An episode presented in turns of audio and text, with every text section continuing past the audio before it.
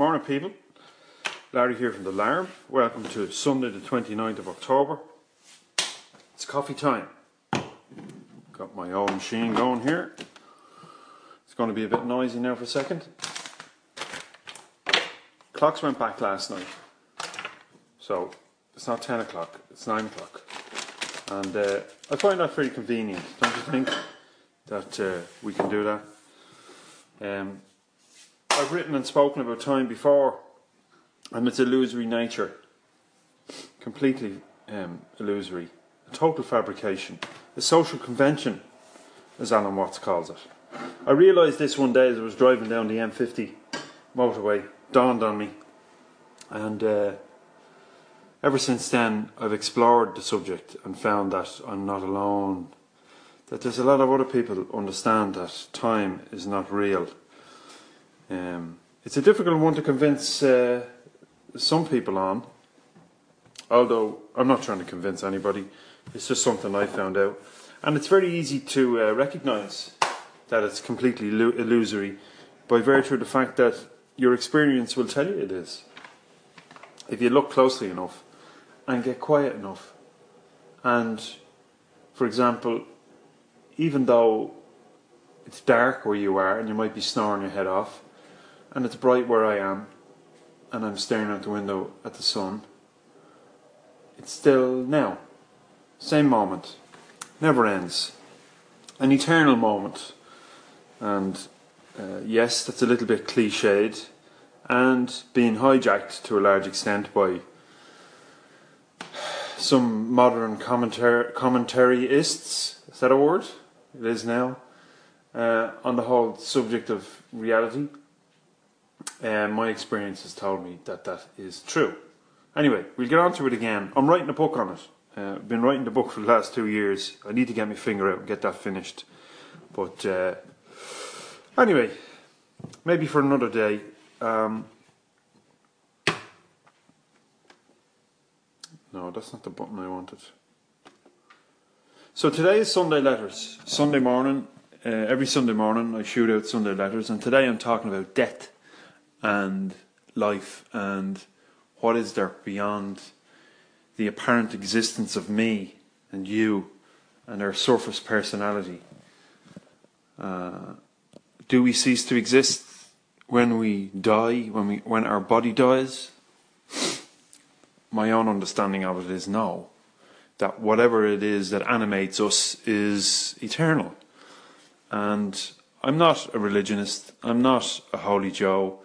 I don't do God in the traditional sense because I think that's a fallacy and uh, just a story, like all stories, fables, mythology uh, built up, and it's founded in a particular truth. Um, I do believe that, I do understand that, but religion has got a little bit screwed up uh, by values and other things and belief systems, and uh, been primarily used as a control mechanism for those who wish to dictate how things go for everybody else. And uh, I'll get into that a little bit in the article today. So, um, when I have it written, I'll actually narrate it into the old blower here on the anchor. And uh, you can see what you think. Um, so that's it now. I'm about to push the button on my noisy coffee maker and get some caffeine into me. I'll probably get about two cups into me and start writing. And uh, beautiful day here in Dublin, magical. Yeah. So I'll check you later on. All right. Take it easy. Hey folks, broadband issues this morning. Uh, don't know what's going on, but I managed to use my phone to uh, get this article written today. It's called "What Happens When We Die." I suppose it's apt given that this is Halloween weekend. So I was with my uncle yesterday. Um, he loves to talk, and we got chatting about work initially. Then the conversation moved to the question, "What happens when we die?" He's in his late sixties, I think, by no means old, but like my parents, he believes that it is. He lives alone, and although his family are close by, uh, sometimes in the silence of his own privacy, he finds himself contemplate his own demise, departure. I think in our culture, as soon as grandchildren come along for us, uh, we begin to feel that maybe our time is up. I wonder why that is. Uh, I've written before on this subject. Um, it really grabs me. However, all conversation around this subject of what happens after we die is speculative, given that nobody, at least nobody I know, has come back to tell me about it. And I believe that even if some personality or other that I was somehow familiar with here did manage to return and tell me about it, well then their story would be completely unique. And just like each of our stories here is unique, the death experience I expect to be just the same. Uh, no two death experiences will be the same. There's no single uh, afterlife that we all go to. Uh, in this world of stuff and people, everyone has a specific experience. No two lives are the same. There can be, of course, similarities and common ground in experience, but to believe that there is an objective reality outside our own individual experience is just naive to me. And I say that with the greatest respect to everybody who would believe different. Um, because whatever you feel is real is real. The individual experience is completely, totally valid. I reckon before we begin to ask the question of what happens when we die, we've got to broach the subject of the concept of self. Who are we? Who or what is the self? Who am I? When did I begin and when would I end? Is time real? Why am I here? And what's the purpose of all this experience if it simply ceases to exist when I do? What am I? For me, it's all the same question and a very difficult one to explain, even if we do hold a concept of the answer. Personally, I have no words to explain it, so uh, I won't even try here. I'll just bang on for a little bit and just see what comes out. Uh, in fact, it may be more helpful to say in the exploration of who or what am I, um, to say what I'm not or what it is not, rather than what me or it is. We could go on forever about this, you know, but uh, we'll proceed nonetheless. So I arrived at Pat's place out in the countryside. It's a beautiful, isolated place in, in County Meath, off the main road, down a country lane that winds narrowly to his house on a T junction. He's having a barbecue this weekend for his family, given that it's Halloween, and I shot out to him to hook up a water feature and some lights and stuff in the backyard. More of a field, actually. He's got several acres at the back of his house. It's a lovely spot. And there's an old railway track down the back and an old railway bridge on his on his land as well. It's lovely. So, anyway, Pat's endured his fair share of life challenges, and to me, he appears to have come out the other side in very good shape. Uh, I've quite a lot of respect for him, given what he's gone through and what he's lived. So I started uh, work as soon as I arrived. The grass was long and wet, and I thought, fuck it, I should have worn my boots. It was a small job that would take about 15 minutes to complete, so I got cracking straight away. I could see Pat in his kitchen through the big window that faced me. He held up a cup in his right hand, signifying chats. So I finished what I was doing and went inside. We got talking about work, building a business, and the challenges tradespeople face. He's been doing his own thing since he was a young man and still is. He probably started at the same age I did, so we've a lot in common. These days we do a little bit of work together. He made some tea and we sat talking for about 30 minutes. We spoke about life experience, depression, anxiety, hiring people, pricing work, and the challenges of keeping staff busy when there's not a whole lot of work going on. It's a fine balancing act, really.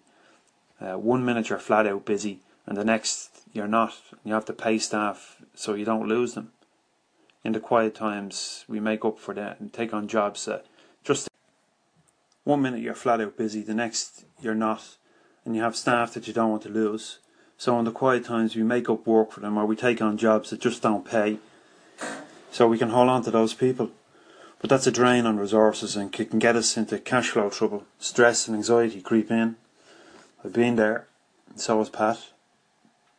We exchanged stories of the bad old days, and I told him I was studying psychology at night, and we got onto the subject of counsellors and how the best ones are the ones who walk the road that you've walked.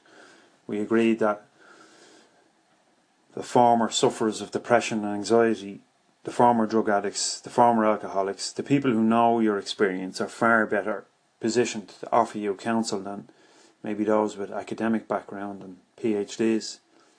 Both are actually um, ideal if you've got both. I won't take on the liberty of going into Pat's life experience because that's his and it's not my place, but I can touch on mine.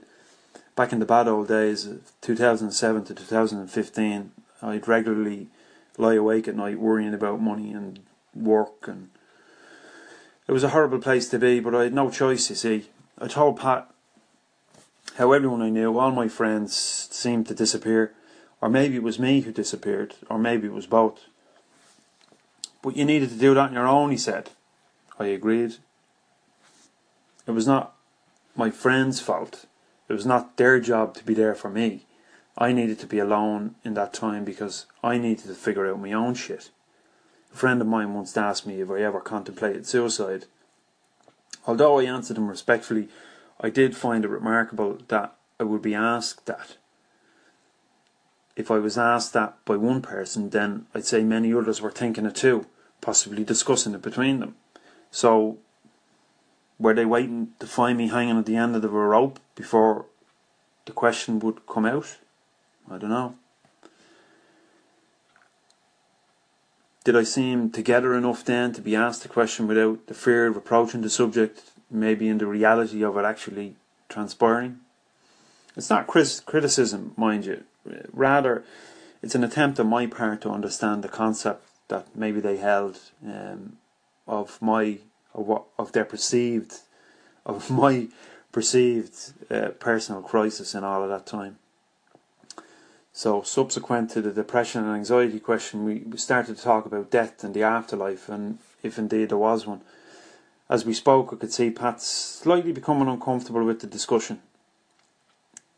So, do you think that when your body dies, when the physical you that you identify with dies, when whatever animates you leaves, that you cease to exist? I asked him. Yeah, that's it. Lights out. But that's not an experience, I said. I don't know, but it just seems to me to be impossible possible that I will exist after I die, he said.